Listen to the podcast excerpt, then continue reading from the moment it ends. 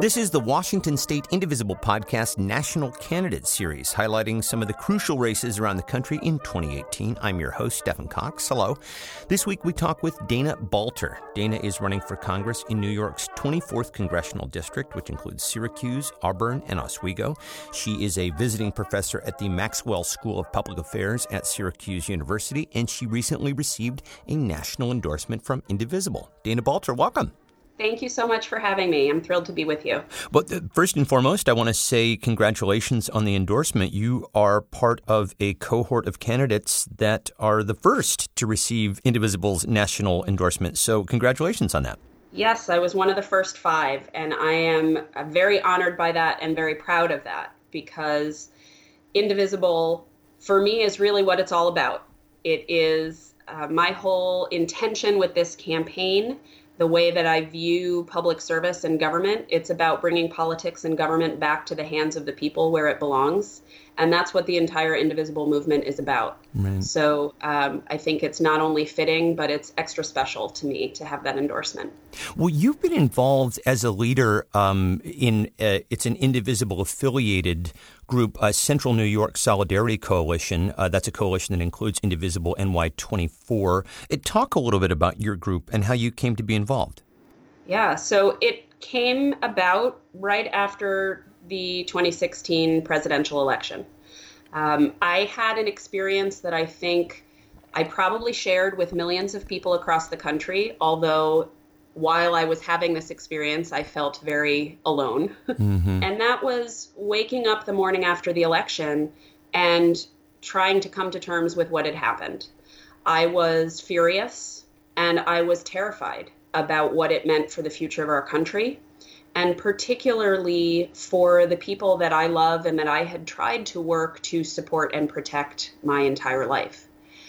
I knew that I had to do something about what was happening, but I didn't know what it was that I could do as one person. Mm-hmm. And so I started looking around for some outlet, some place to channel all of those feelings into something productive so that instead of just being angry and scared, I could be active.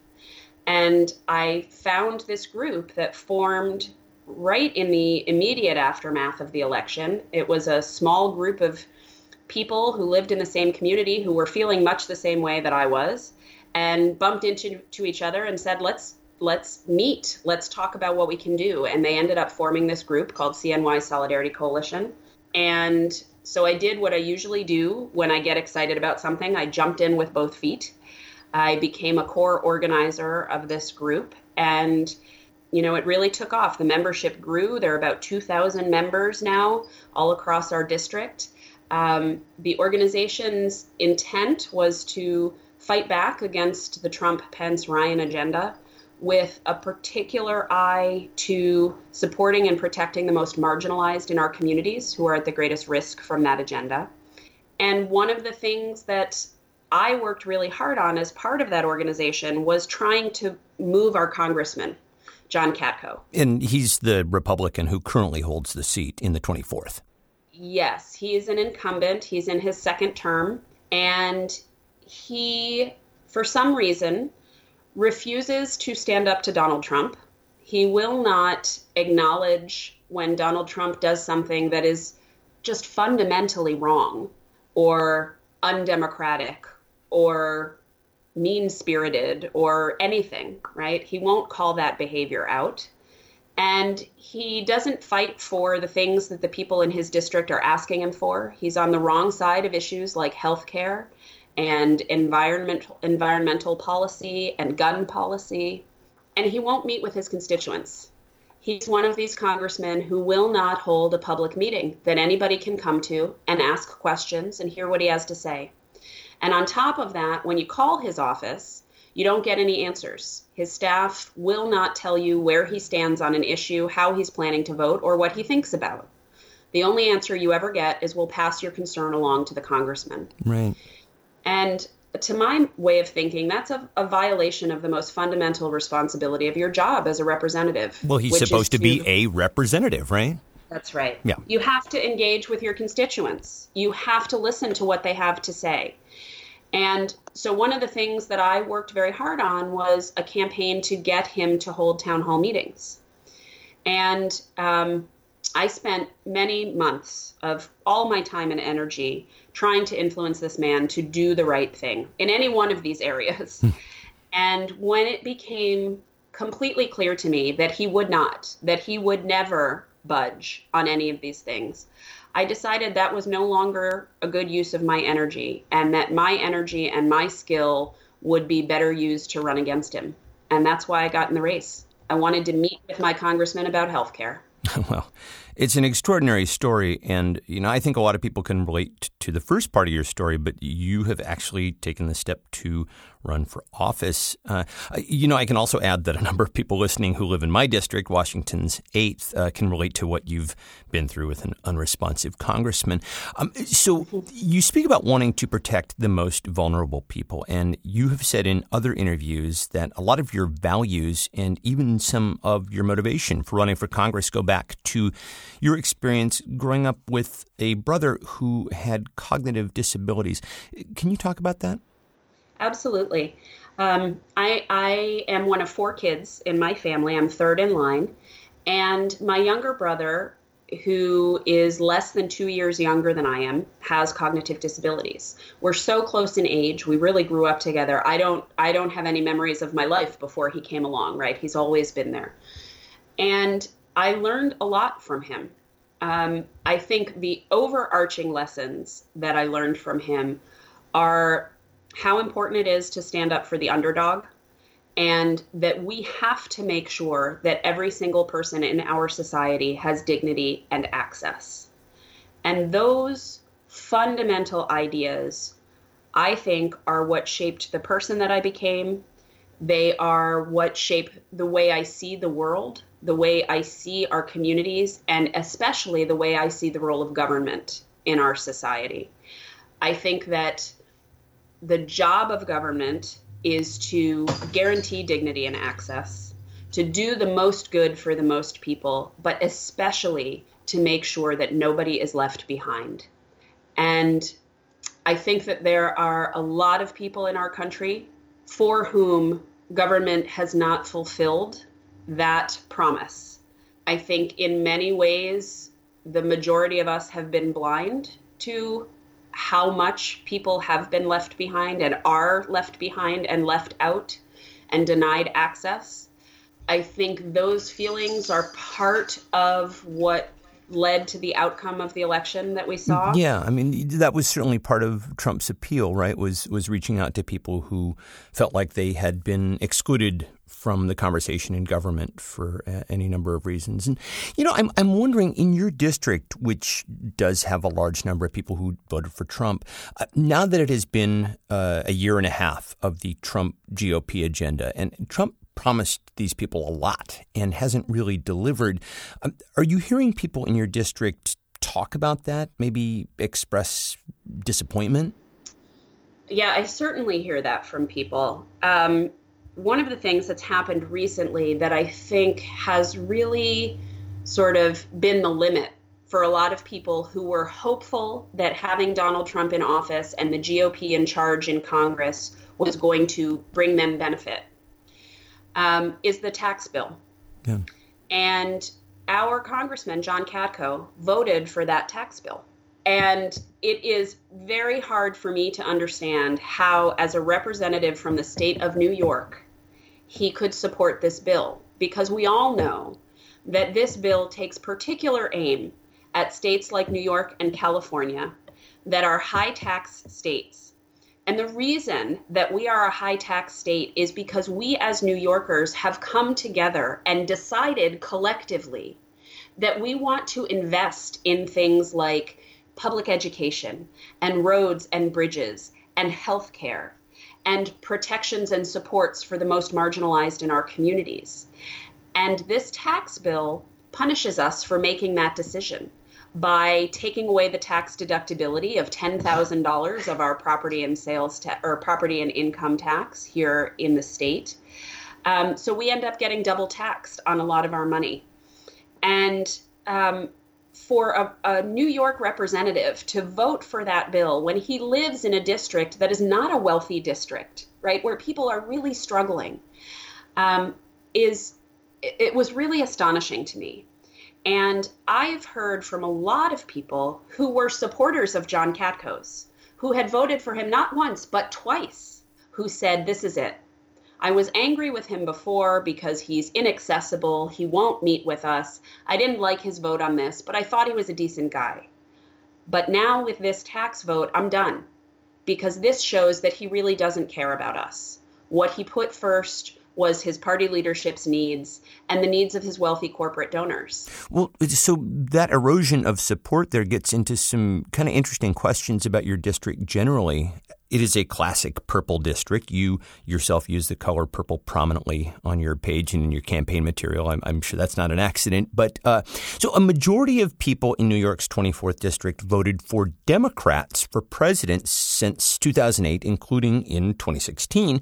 But in the race for Congress in 2014 and 2016, voters went for Republican John Katko by almost 20 points. So how do you square that away? What does that say about your district? Yeah. So uh, we have, you know, it's a very interesting district. And I think that that circumstance is reflective of something that we need to be really aware of in our political conversations. I think we try to oversimplify things. We try to have everything in a nice, tidy picture that we can put in a chart and we can explain really easily why people do what they do.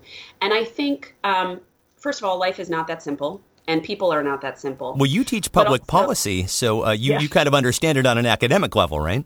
Right. Um, but I feel it in the district on a really personal level, hmm. right? It is present in every conversation that you have with somebody because the issues that are driving people to vote are the things that shape their everyday lives, right? These are deeply personal things. We're talking about whether or not somebody can support their family and whether or not somebody can get uh, to see a doctor when they're sick, right? I mean, the most fundamental things. And I think that um, what people are really looking for is representation. They want their elected officials to be open and honest with them. They want them to demonstrate integrity in their work, to connect with them on a personal level, and to stand up for their interests, right? Fundamentally, that's what we're looking for our representatives to do. And I think if you talk to most people, they don't care if their representative agrees with them on everything. That's not the point because, first of all, that's not possible, right? I mean, we don't even agree with ourselves 100% of the time, right? Never mind somebody else. Right. But that's really not what people are asking for. What I find is if I have a conversation with somebody who lives in this district, whether they're a voter or not, what they are looking for first and foremost is to be heard, right? Which is a basic human need. We want to be heard. And on top of that, respected. And so if we have a difference of opinion, that's okay.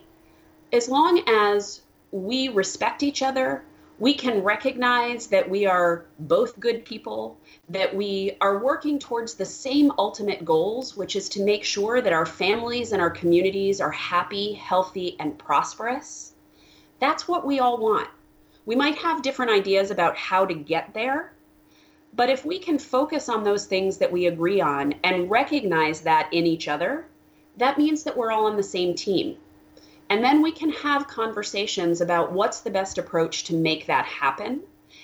And if we disagree, it doesn't have to be the end of the world. The conversation doesn't have to fall apart, and we don't have to walk away angry and hating each other.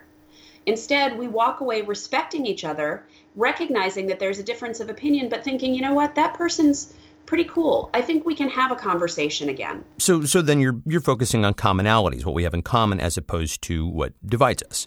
Yes, and and I think that's so important. We our politics in general has moved so far away from recognizing that, never mind focusing on it. We don't even acknowledge it anymore. We have such a hyper partisan, such a bitterly divided public dialogue. It is downright toxic. There is no way to make progress if that's how every conversation goes. And we need to get back to real civil discourse. Okay, so then I see the philosophy that is informing you as a candidate. I'm wondering how that would translate to you as a congressperson. How would you put those values uh, to work uh, in Congress? Yeah, so I think there's there's two main ways, right? One that shapes um, the way I see the job in Congress because I recognize that if I'm lucky enough to be elected to represent my district, I will be walking into a hyper partisan atmosphere, sure. right? We know that Congress is pretty dysfunctional. And as one of 435 people, no individual gets to um, make on their own a huge difference, right? But I think that's exactly why this approach is so valuable because we have to start focusing on what we have in common. And I believe that takes us down to the level of values, what the basic values that we hold are. And if we start from a point of agreement, we can agree to work together towards that goal and disagree respectfully and recognize that um, the only way forward, because of the way our government is structured, is through compromise right? So it's not about sitting down to the table and getting what you want. It's about sitting down to the table and making sure that everybody who walks away from that table has a win. Everybody who walks away from that table has something that they take away that um, fulfills a need that they came to address. Well, I think a good area to discuss then would be healthcare, right? Because I think most people believe that it would be uh, ideal to have the majority of people in this country, if not all the people in this country, covered by health insurance, or at the very least, to not have people go bankrupt because they've had a catastrophic illness. So, what would you then propose as a legislator? I know that you have said that the ACA wasn't perfect. I think most people agree. I think even Obama said that the ACA mm-hmm. wasn't perfect. So, how would you like to improve that from a legislative standpoint? So, I, I have um, two, really two goals on the healthcare front. My ultimate goal is Medicare for all. I think we need a single payer system. But I think that that is not something that we can institute immediately, right? Even when we take back the House of Representatives for Democrats, and sure. even if we get the Senate, um, this is not the kind of thing that we can walk in, pass a law, and it's done, right? This is going to be a long transition process. And it has to be because we have to be so incredibly thoughtful about the way we design that policy and the law that we actually put in place. It's very complicated. We are talking about a sixth of our economy. Right. We are talking about people's lives we are talking about an enormous industry and we're talking about making major changes. That has to be done thoughtfully, carefully, and slowly. So while we are working on that process, we need to protect and shore up the ACA, the policy that we currently have in place, which is fantastic. It is certainly not flawed, but it has achieved a lot of the goals that it set out to do and made a huge difference for a lot of people. Um, we need to make sure that the markets are working. We need to encourage more states to expand Medicaid. Um, when we look at the numbers, the states that did not participate in Medicaid expansion are really struggling, and the states that did are faring much better. So we need to re encourage more Medicaid expansion. Um, but I think that this is an area where we can, through artful negotiation and compromise, mm. make some bipartisan progress, right? Because um, the immediate reaction when you say a single payer system, oh, she wants to socialize your medicine. That's not what we're talking about, right? We're, we're talking about a system that makes sure that every single person has health insurance. But it does not mean that we can't also have a private market for health care. It doesn't mean that private insurance companies go away. And if you want to purchase more than what the public option gives you, you can. You can have a luxury health insurance program with concierge doctors, you know, visits. Um, and there will be a private market full of choices to support that. This does not in any way undermine that. But it does make sure that no person in this country has to choose between buying food and buying medicine or has to suffer without being able to see a doctor until they are in an emergent state when it's too late to help them. Right. Um, so, if we look at it that way, I think it's an area where there's tremendous room for compromise and bipartisan work. We just have to reframe the way we talk about it. So, one of the areas in your platform that may be a little more problematic for people in your district uh, is your focus on racial justice. And this, of course, is music to progressives' ears. Um, but I'm wondering how that is received by people who are, say, more uh, independent, conservative, moderate voters in your district. Mm-hmm. So, um, it's certainly true that different parts of my platform, that included, um, get better reception in different communities, sure. right? Or in different conversations and circles. Um, I think this is a conversation that is not necessarily politically easy, but I think it's a conversation that's critically important and we can't avoid it anymore. Um, when we talk about things like criminal justice reform, right, which is really what the plank in my platform that you're referring to is about, um, we can't talk about that without acknowledging a racial component to the problems with our criminal justice system. If we don't acknowledge that, we are not really talking about the problem. And if we are not honest about what the problem is, we can't solve it. And that's true no matter what problem or issue we're talking about. We have to be able to have honest dialogue about what's going on in this country. And whether we want it to or not, all of these issues have racial dimensions to them. Yeah. And that's that's part of our history as a country. It's part of the way our policies have been built and institutionalized over time. Um, and I think you know you can also um, you you can talk to people who have a sense of fairness and justice, right? And who believe that that's the right thing, who might not understand the racial components of it. If it's not something that you've experienced, it's not necessarily something that you would understand. Sure. But again, if we find the right ways to talk about these things, um, I think people are far more open and accepting than we give them credit for. And I believe that it is the job of leaders to figure out how best to have those conversations. Um, good leaders don't shy away from the hard things. Um, and I think in this day and age, more than at any other time, certainly in my lifetime, we need leaders who are going to stand firmly for what is right and just and be willing to take unpopular positions to make sure that we are doing right not only by our people, but also by our democracy. So before I let you go, uh, I do want to ask about a Democratic challenger who has just entered your race. Uh, you had two other Democratic challengers who have since fallen away, but very recently, Syracuse mayoral candidate Juanita Perez Williams has declared her candidacy, and some have pointed to meddling by the Democratic Congressional Campaign Committee, akin to what happened in Texas 7th and other districts across the country. And in fact, the DCCC actually paid local canvassers to collect enough signatures for Perez Williams to qualify for the ballot there.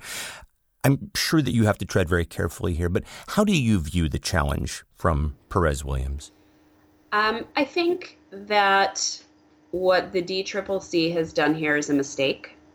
I think that we have seen them do this, as you said, in districts all across the country. From what I understand, the reaction from um, people who live in those districts has been roughly the same as the reaction from people here in our district, which is a tremendous amount of anger mm. and frustration.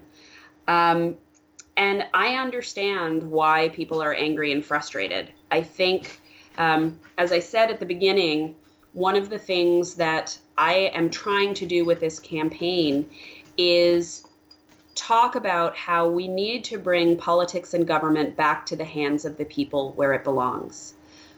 Politics, which is not a dirty word. is, Some people disagree, but yeah. Right, but we have to reclaim that word from people who insist that it's a dirty word. Politics is the art of public decision making. It is about bringing community together to solve our problems in a way that works for all of us.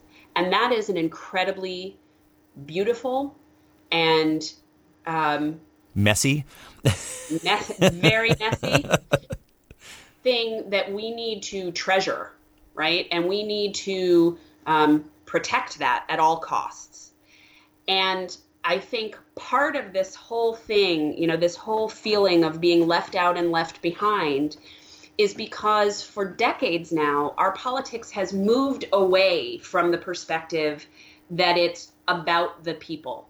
And it has become about entrenched interests and top down power, right? We just remember Tip O'Neill all politics is local. Right. We need to get back to that. And the way that my campaign has grown here, right? We we submitted signatures to get on the ballot in New York State. You need 1,250 signatures. We submitted 8,000. Wow. Our commissioner of the Board of Elections here said in his 25 years in politics, he's never seen anything close to that on a campaign. That's tremendous. And that's a reflection of the excitement of the people on the ground here, right. right? This is truly an organic grassroots movement for change that we are building. And that's what politics should be. And so when outside influences, when DC insiders and power players come in and say, no, we're going to ignore what you have done and what you are saying and what you're asking for. And instead, we're going to tell you what's good for you. That's incredibly problematic. No. Well, it does sound like there is a great deal of popular support for you on the ground there, which is just tremendous. Um, let's see if we can increase that. Uh, tell people where they can go to learn more, to volunteer, to donate, all that good stuff. Great. So the campaign website is electdanabalter.com. And um, everything you need to find is there. Story about me, um, information about the platform that I'm running on. There is, of course, the all important donate button, which, as you noted, is in purple. Yep. Um, at the top of the page, and um, you can sign up on the website to volunteer. And you don't have to be close by to volunteer. There are lots of ways to volunteer remotely phone banking and letter writing and postcard campaigns. Um, and we are thrilled to have as many people involved as possible because, as I said, this really is a grassroots campaign about the people. We are thrilled to have support both in terms of monetary donations and volunteer efforts from people all across the country. And we want to continue building that because what we're fighting for here is not only good representation for New York's 24th district, but we are fighting for the heart and soul of our country and we are fighting for a revival of politics of the people. And that's something that everybody who lives in this country has a stake in. So we invite everybody to join us. We're going to work together. And I think come November, we're going to have a lot of celebrating to do. Well, Dana Balter, I've really enjoyed talking with you. I really want to wish you the best of luck and congratulations again on the endorsement. Thank you so much. I really appreciate it. So, all of Dana's contact info can be found on the SoundCloud page and on the website, indivisiblepodcast.org, so you can check it out there. The Washington State Indivisible Podcast is a production of Get Creative Inc. I'm Stephen Cox, and we'll talk to you guys next time. Bye.